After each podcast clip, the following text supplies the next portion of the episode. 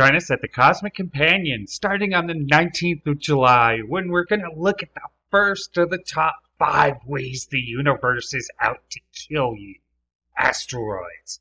We're going to be joined by world-renowned paleontologist Nazir Ibrahim from National Geographic.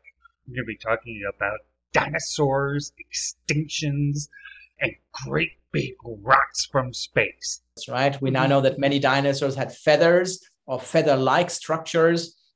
And initially, those things were not used for flight. They were used for insulation, to keep warm, um, or maybe for display in some animals, like a peacock's tail.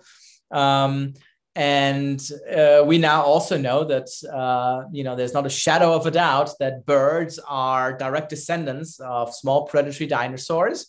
So birds are, strictly speaking, dinosaurs. So and that's an interesting thing to ponder, because it means that this one branch of the dinosaur tree made it through the extinction event.